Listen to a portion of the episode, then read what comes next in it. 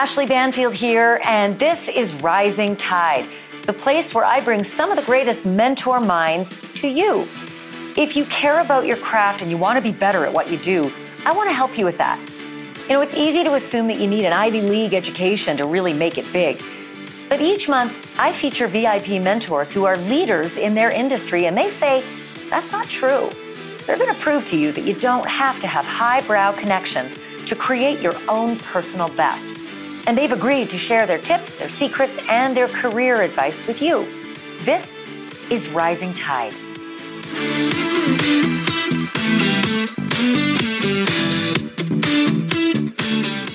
All right, well, first of all, welcome to everybody. This is uh, yet another installment of our free Rising Tide mentoring session with the one and only Steve Wilkos. Yay! Uh, it was really great to have you, Steve. Um, my husband says to say uh, he thought you weren't on because you were on the golf course. And I said it was a technical problem, and he's still debating it. But um, uh, for those uh, who don't know Steve, you've been living under a rock. We all know who Steve Wilkos is. He's, of course, the host of the eponymous Steve Wilkos Show. It's a nationally syndicated uh, series that's produced by NBC Universal Domestic Television Distribution. The show is now in its 15th season. Holy smokes. Uh, since its debut, it's grown 59% in households, which is no easy feat, especially in daytime television. And if you know the, the war that is daytime, it is extremely hard to make it in daytime television. The failure rate is something like 98%. Uh, so if you can make it there, it's kind of like New York. Uh, you can make it anywhere. Um, if you don't know this about Mr. Wilkos, before beginning his career in entertainment, Steve served in the United States Marine Corps for seven years. Uh, when he came back from service, he joined the Chicago PD, following in the footsteps of his dad, and retired from the police force back in 2001. Uh, late in his law enforcement career, and this is where we get to the TV part. Um, at six foot three, Steve Wilkos began moonlighting as a security guard on the Jerry Springer Show and ended up guest hosting more than 50 episodes on Jerry's program before ultimately landing his own show, The Steve Wilkos Show, in 2007. Um, he's earned four Prism Award nominations for raising awareness about substance abuse and social issues. He's a huge sports fan, avid golfer. My husband says he's just okay. Uh, he and his wife, Rochelle, uh, who is the executive producer of the Steve Wilkos Show, have two kids and they live in my neck of the woods in Connecticut. Welcome, Steve. I'm so glad to have you. And you're at your lake house, so you're not you're not close to me right now, right? No, we're uh, we're up in Newtown. Okay, well, it's lovely to have you, and I'm glad the Wi-Fi uh, the Wi-Fi works. So I'm just going to ask a, a, quick question off the bat. Um, do you love television? Uh, and if you do or don't, do you like it more than the law enforcement career that you came out of? Um, you know, I wouldn't say that I love television. Uh, you know, for me, it's a job. I, will say this: when I was on the Springer Show, I had a lot more fun because I didn't have the responsibilities of carrying the show and making sure that it was successful. So I, you know, when you're the second banana, you just you're really having a lot of fun and the show was crazy and it was stupid and silly. So you didn't take it seriously. Where my show is very serious, and I feel a lot of responsibility and pressure to keep the show going. Um, a lot of people that's on my staff and uh, people that work for me, they, you know, when you get to this many years, we're going to start season 16 in a few months. You know, you're you're more than halfway through your career, right? So people start getting nervous, like how much longer I'm going to do the show or how long it's going to last. As we saw, like this last year, the real uh, Jer- uh, Judge Jerry, Nick Cannon. Uh, I mean, just shows is getting canceled. So it's it's nerve wracking, right? Um, but do I like it a lot? Being in TV a lot better than being a police officer? Certainly, I do. I mean, being a Chicago police officer was not easy, and there was times I got hurt and it was very dangerous. Uh, sitting in a, a, car for eight hours a day is not a lot of fun. Um, so in, in, that respect, I love being in TV. But you know, people have this conception like, "Oh, you're on TV, you have this great job." It's a job and it's a grind, and so I'm very fortunate that I'm in my position. But it's not like I love being on TV because that would be a lie. That's really interesting, and I think you know it's amazing. I mean, you've had such incredible success. Uh, nobody can argue that it is an extremely difficult environment. You just mentioned the cancellations. And so so many people give advice, you know, when when people are looking to to, you know, embark on their chosen professions that if you love something, it will never be a job. Um, it will always be the thing that you do and you'll, you know, never watch the clock. Do you ever find yourself watching the clock and thinking, what's the next chapter? What am I going to do next? Well, there's no next chapter for me. This is it. Um, when the show's over, uh, I'm done. Uh, you know, I, you know, between the Springer show and my show, I've been on TV for 28 years. And uh, I, there would be a point where I'd like to walk away, but uh, I have a daughter in college and a son still in high school. And uh, that kind of ties me to the Stamford, Connect, uh, Connecticut area where we tie, uh, tape the show. So I'm kind of, you know, until my son is definitely out of high school, I have to, I want to stay doing the show. Um, but after this, you know, I would think, you know, I'm 58 years old. Uh, I I can't imagine there will be any. I really don't. I mean, to be honest, I don't want to do anything. I I, I would like to be retired in the next couple of years. So you know, that's what that is. So you don't see yourself as like a, you know, uh, an executive producer going forward. Like your your wife obviously has mad skills. She produces your show. You don't see yourself as owning entities moving forward. Well, I'm an executive producer in name only, where you know they give the talent the name, uh, the executive producer credit.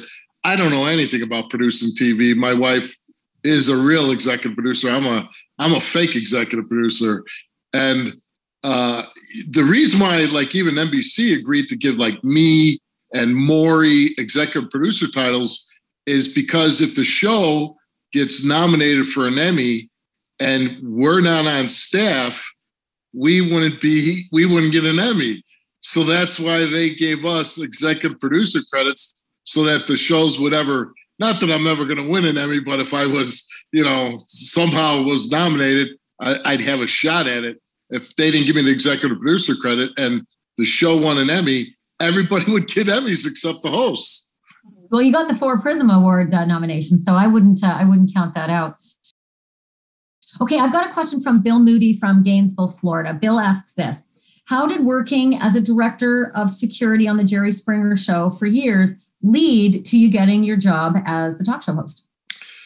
So you know, when I started on a Springer show, I was just, I wasn't on camera. I wasn't uh, a part of the show. I was just doing pure security.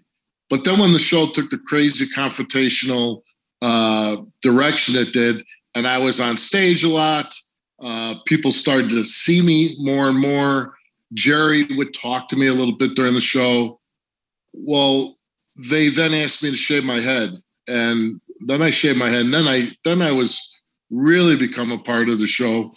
And but my real big break came, and you know, my my role on the show over 14 years kept growing and growing. And there was a point where Jerry was going on Dancing with the Stars, and he they said they NBC thought he'd be the first one voted off. He'd be gone in a week and he'd be back. Well, during that week, we couldn't really shut the production down so they came to me and said, You're going to host a show for a week. I said, Great. You know, they were paying me extra money. And, but then Jerry did really well on Dancing with Stars. He was on there like five or six weeks. And during that five or six weeks, I taped about 30 shows. And when those shows aired, we got a ratings bump. So the next year, they and we would tape Mondays, Tuesdays, Wednesdays back in the dance Springer. So on Mondays, they had me the next season host the shows. And they did well. And then finally, NBC said, We're giving you your own show. So I certainly never in a million years, when I started working security on the Jerry Springer show, thought that I would someday have my own show. Did it feel natural just to sort of slide into that role? Was it easy? Were you scared? Were those first few uh, fill-in shows kind of messy? Yeah, they're probably terrible. Uh, I mean, I was I was terrible. I was nervous because like I said, I was very comfortable in my role as second banana on the show. But and then when the spotlight is on you and you have to think and and react, uh, yeah, I was I was terrified. And uh, but it was great training ground for my own show because I really got to get my feet wet hosting the Springer show I probably did 50 or 60 episodes before I did my own show. So by the time my show rolled around, uh, I was a lot more comfortable in front of the camera and asking questions. And listen, it was a good transition for me, easy in the sense when I was a police officer, I had to interview people all the time, anyways, and uh, interrogate in some uh, some circumstances. So uh, that part I was always good at talking and getting information out of people. But when you're on camera, it is for me. It was very intimidating. So here's a tough question, um, and it, it may be different for you than me. I don't know, being uh, male versus female, but in this business, and I think a lot of people who are in our group right now will will probably attest to this. The fill-in business is always a sticky wicket because there there can be um, jealousies and you know fear of the job loss for the main host. Was there any um, acrimony ever between you and Jerry when you said that the numbers bumped uh, when you came on and did the guest hosting? Did it ever lead to any kind of ill will? You know what? I truly was so fortunate and blessed to be with Jerry because, you know, the guy has never been nothing but awesome to me.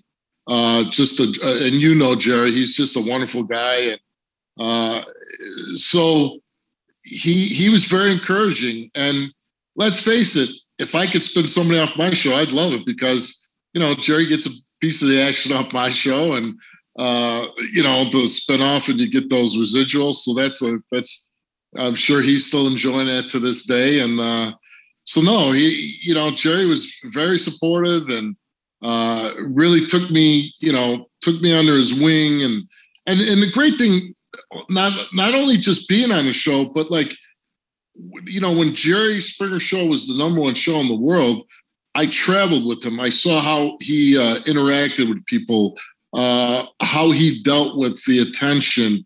So he was a mentor to me in so many different ways on how to handle situations and dealing with the public and dealing with the press. And so even though I never knew that I was getting my own show, I saw it, and I it was such a wonderful thing to carry with me and know how to deal with so many different situations that um, that I saw firsthand from Jerry. You know, I'll I'll second that. He is probably one of the nicest people I've ever met in the business, one of the smartest, one of the most intriguing given his just unbelievable background, starting with the Democratic Party, you know, decades and decades ago, moving into Ameriship and then moving into the, the role in television unapologetically, has always said, I do a TV show. It's entertainment. I'm not here to do news. I'm not here to to inform. I'm I'm just doing an action movie that's live every day. And so he's he's been very transparent always about his work. And I think you're right. I think he is one of the better mentors out there because I met him I think 26 years ago and he was extremely helpful to me as well. So I'm glad you had that that experience. It's really it, it just buoys me to hear that in this business because that's what we're doing. We're doing a mentorship program for all these people watching to get tips you know um, and it's nice when when people share like that okay dave from um, miami says um, what was your reaction when they asked you to guest host and uh, did you feel that you were you were qualified for it or actually let's move it on to getting the show let's just push that to getting the the offer for a show did you feel you were ready for that I don't, you know, like again, you know, a man, a guy coming from my background, being a police officer and working security at a TV show. I don't think you're ever prepared for that role because I wasn't trying to be in TV. I wasn't trying to make a break into it. I, you know, my dad was a Chicago policeman and I was going to be a Chicago policeman and get my pension and retire. So, no, I, I wasn't ready for it. And I remember uh, they called me up. At, it was in January of 2007, and it was late at night. It was like 10:30 at night, and I was the only one up. My my kids were very small at the time; they were babies and they were sleeping. And my wife was in bed sleeping, and I got a phone call from an NBC executive late at night. He's like, you know, uh, Steve Wilkos, you we're going to give you your own show, and I thought it was one of my friends screwing around with me, to be honest. Uh, but then I realized it was real and I remember I woke, went upstairs and I woke up my wife and I said, "Hey, they, we got a TV show," and she thought I was drunk. And uh, she said, "No, anyway, you're crazy." And I said, "No, it's real." And uh, so it, and then then you because they just said, "Okay, you have a show." We had to figure out what we were going to do and what kind of show it was going to be. but we knew that we had to break away from the whole Jerry Springer theme for us to be successful. We had to stand on our own and do something completely different. And my wife is, you know, she's really good producer. She's a great producer. And she's the one who said, Hey, listen, you're a good policeman. You're a good police officer. We're going to take that police officer from the streets of Chicago and put him on stage. And that's what you're going to do. And, and, and that formula has worked for the past 15 years. So, so that it's interesting you say that um, because you know, Jerry's approach was, was always kind and and you know non non confrontational to his guests, even the really troubled ones. And you're more than no nonsense, a little more on the Judge, Judge Judy spectrum, uh, with telling people like it is, and you know, cracking the whip, so to speak. And that's just all authentic. That wasn't something where you had to create this this sort of genre or this look for this show. That was just you saying, "Look, that's what I do. It's what I'm going to do." I'm not good enough to act or do anything but be who I am. And and then that was another great piece of advice Joey gave me. He said, just be who you are. And and and and so my wife was not the executive producer the first year. And I was produced in a way, and and we really, I don't even know if we air the shows from season one because all I did was yell. I mean, just yell, yell, yell, scream, be hard on everybody. There was no there was no empathy. There was no uh, caring. Uh, there was no reaching anybody on a certain level. All I did was kick everybody in the ass and yell at them. So when when they fired that executive producer, my wife took over. That's when my wife really said, "No, we're not doing it anymore. You're going to be you. When you feel sorry for somebody, feel sorry for them. When you care about them, care about them. When you want to get up in their butt, get up in their butt." And so you know, that's when the show really started taking off. When my wife took over, and she knew I wasn't one dimensional, and she really got all the different sides of me to come out on camera. You know, I, that's a theme, uh, Steve, that has resonated throughout every one of these mentoring sessions. Honestly, is authenticity. Don't pretend that you're something you're not. Um, the, the far more successful formula is to bring who you are to the screen and then allow it to get through the screen. There's the, the big challenge, though, for a lot of people is how to get through the screen. Uh, and as a police officer and as a Marine, how did you figure that part out? Like, how did you break through the screen and into the living rooms, or do you even know? To be honest, I don't know. Um, like I said, when I, uh, you know, you know, before when I said I don't love TV, but the one thing is about me, like sometimes I'll be mad. I'll be mad at NBC about my, you know, my contract, or I'll be I don't want to do the show that day, or you know, something. But once I hit that stage, I cannot get I cannot do less than hundred percent.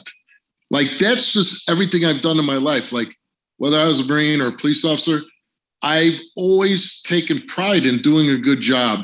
And once I hit that stage, no matter what else is affecting me in my day, I want to get in and do the best show. And I, I get so sucked in. And, and then my wife sometimes is like, this show is not that good. Don't waste a lot of time on it.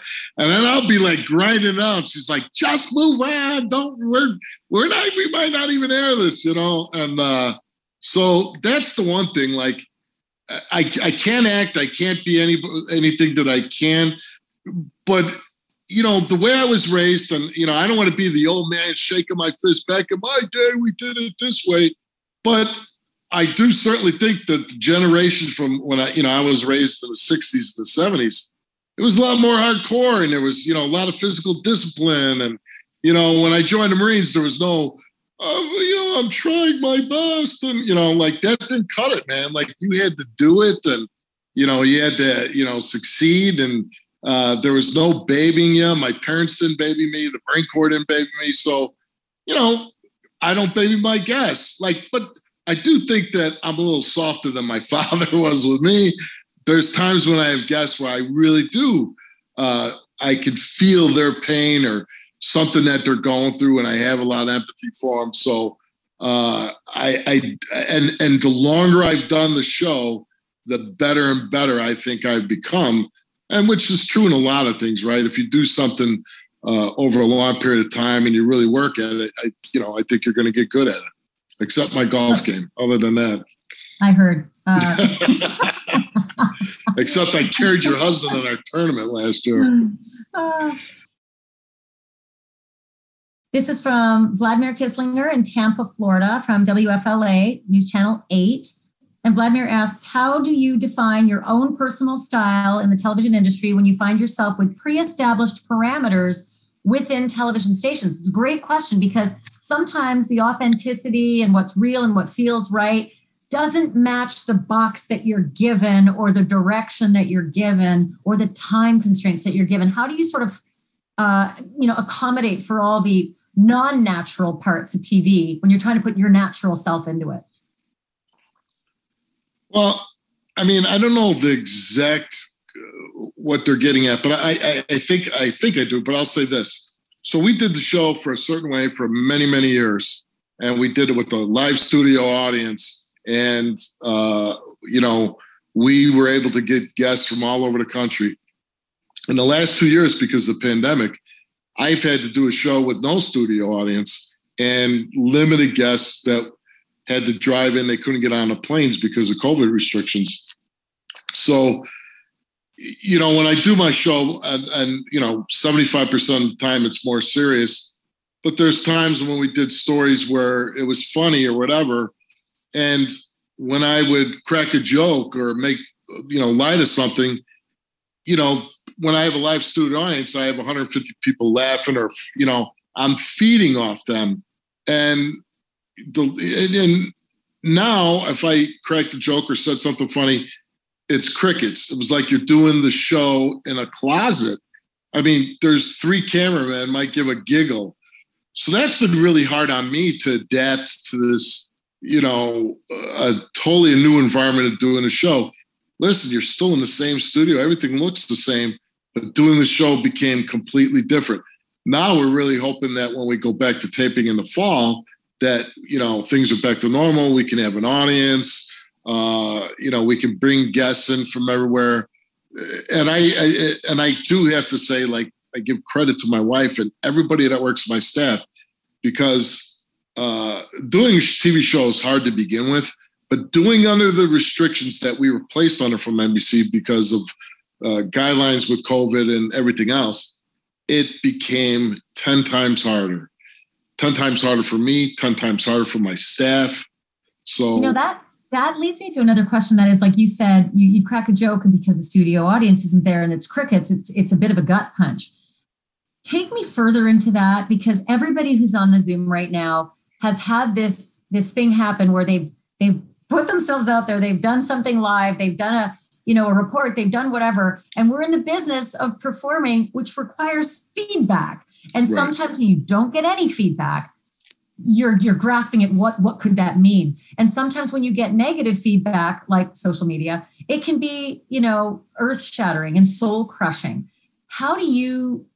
Well, what are your what are your suggestions and your lessons and recommendations for people on the Zoom right now for dealing with that zero feedback and the guessing game, or the awful feedback, which is very painful and can kind of uh, affect what you do and how you do it? Well, I'll I'll say this. You know, when you're doing it in front of a, a live studio audience, you almost can feel the ebb and flow of what the audience is feeling, right? And so, you know, and you definitely feed off the audience. And uh, if they're if they're feeling really negative about a guest, sometimes it can influence me. You're like you're going, okay, well, yeah, the audience doesn't like this person. So, you know, like I don't like him either. But now, and and I'll say this: maybe the one good thing with COVID is because it's so one on one and so intimate that it, it would be like if you were having somebody over to your house and you're sitting in the kitchen and having a talk and nobody else is around. Sometimes you can get into a deeper conversation and get to things that maybe you wouldn't never get into if you had uh, you know 150 people sitting behind you. So, you know, listen, I, I definitely want to go back to the old days where we had an audience, but I do think maybe it was almost like a little training for me to get to a certain level with these guests and able to connect a little deeper and better because I didn't have the audience.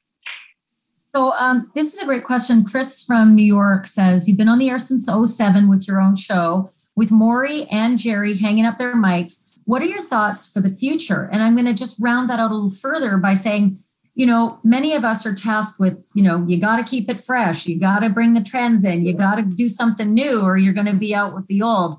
And yet there's that idea of authenticity, right? If you bring your authenticity, you create the show around that. How are you supposed to change that and make it new? Like, what are your thoughts about freshening something up, but still saying, still staying true to who you are and what you want to do? So I I think with the show, you do a certain type of show, and that's what people expect when they tune in. They want to see the certain type of Steve Wilkos show. What we've done differently is when we focus on last year, where we we did a lot of stories about people that were incarcerated unjustly, unfairly, and we told their stories. And we told stories of people that you know, listen, if I got sentenced to jail tomorrow for 25 years and I knew I didn't do it, I'd probably go into prison and curl up in a fetal position and, and I'd be dead in a year.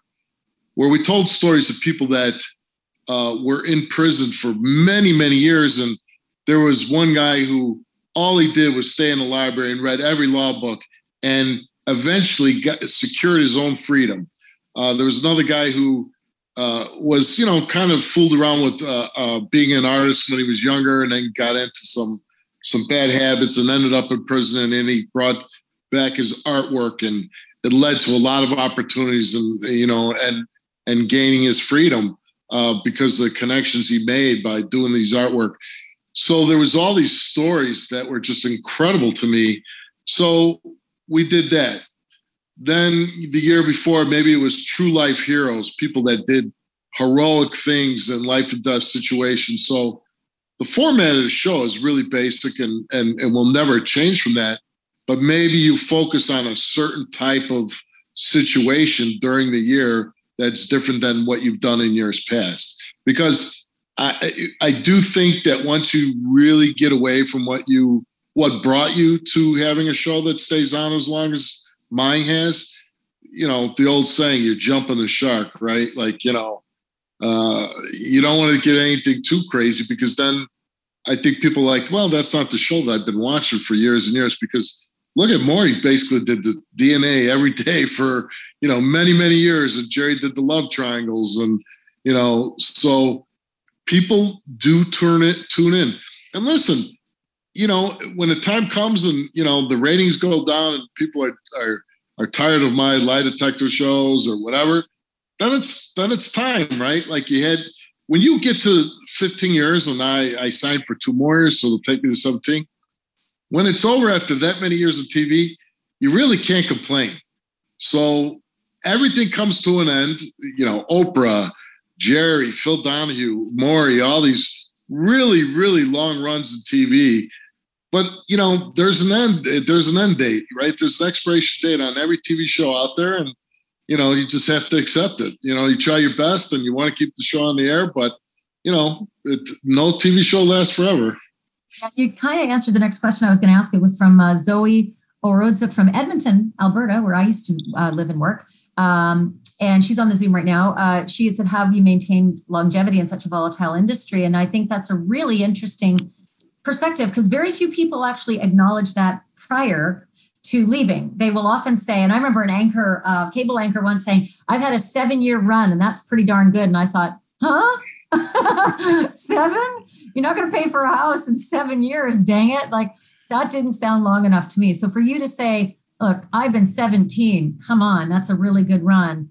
Um, that's great. It frustrates me that it's not the Wall Streeters or lawyers or doctors who get a nice 35 year you know yeah. career and they can pay their bills and expect their lifestyle to be you know fairly um, you know not not, not uh, frightful and, and fraught with you know fear of losing it at any given moment i've only got a minute left with you because we're, we're at the 30 minute mark but i do want to ask you this because i think it spans all your careers in um, law enforcement in the military and then of course in, in tv it's from dave and he asks what what episode or is there an episode of your show that you could not leave at work afterwards, something you felt a need to get an update on or a guest you needed to check in on. And that I would imagine spans policing and military as well. Is there something that stayed with you? You talk about one specific show? Or yeah, or one specific, um, either an episode of the show, or a case in the show, or even a, a case in policing or in uh, in your military career, something that just it didn't leave you. It was work, well, but it didn't say work. You know, when I was uh, when I was a policeman, and you know, it's it's funny how like one thing that will stick out in your mind. Uh, but when I was a policeman, uh, there was a case where this uh, we had a call and it was a domestic uh, t- domestic disturbance situation.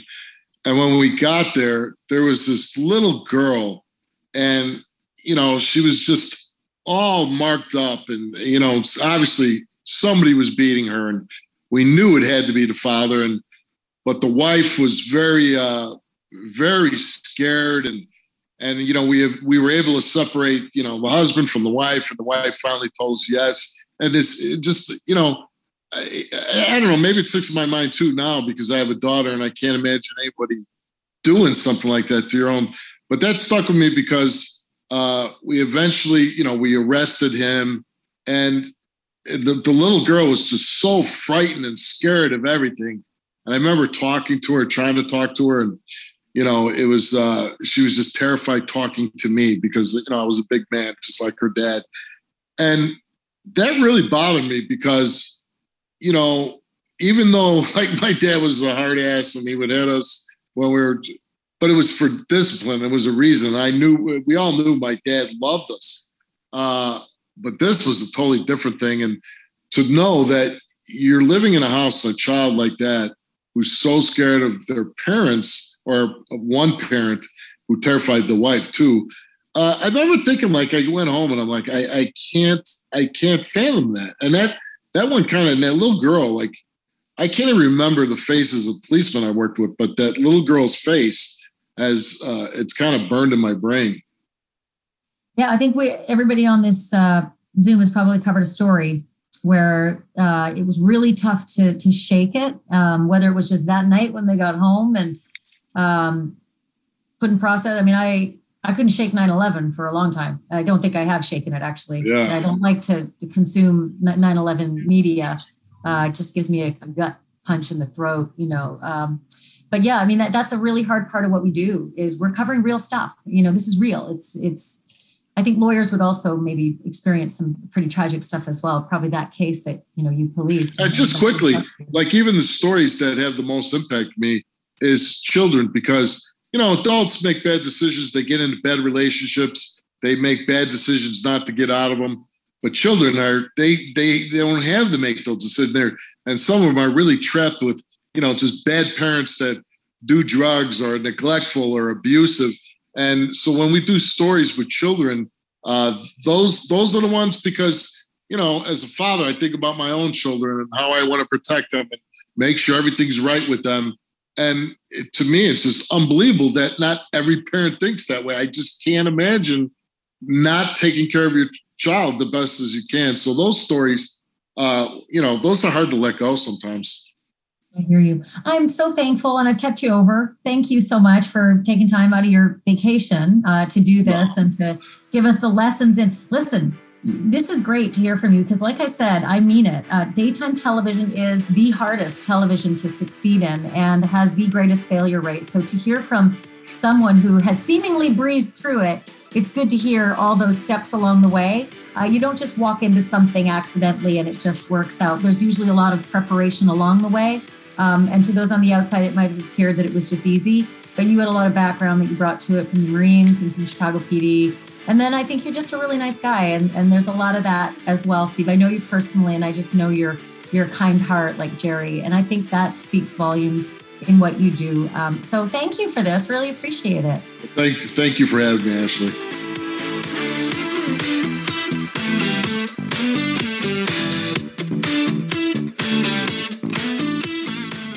Don't forget, you can watch me every night on News Nation at 10 p.m. Eastern, 9 Central, and 7 p.m. on the West Coast. Don't know where to watch us? Just go to www joinnn.com. Enter your zip code, and the channel finder will show you where you can find us on your broadcast dial. But don't forget, we're also on all the streamers Hulu, Roku, YouTube TV. This is Ashley Banfield, and thanks so much for joining me for this edition of Rising Tide.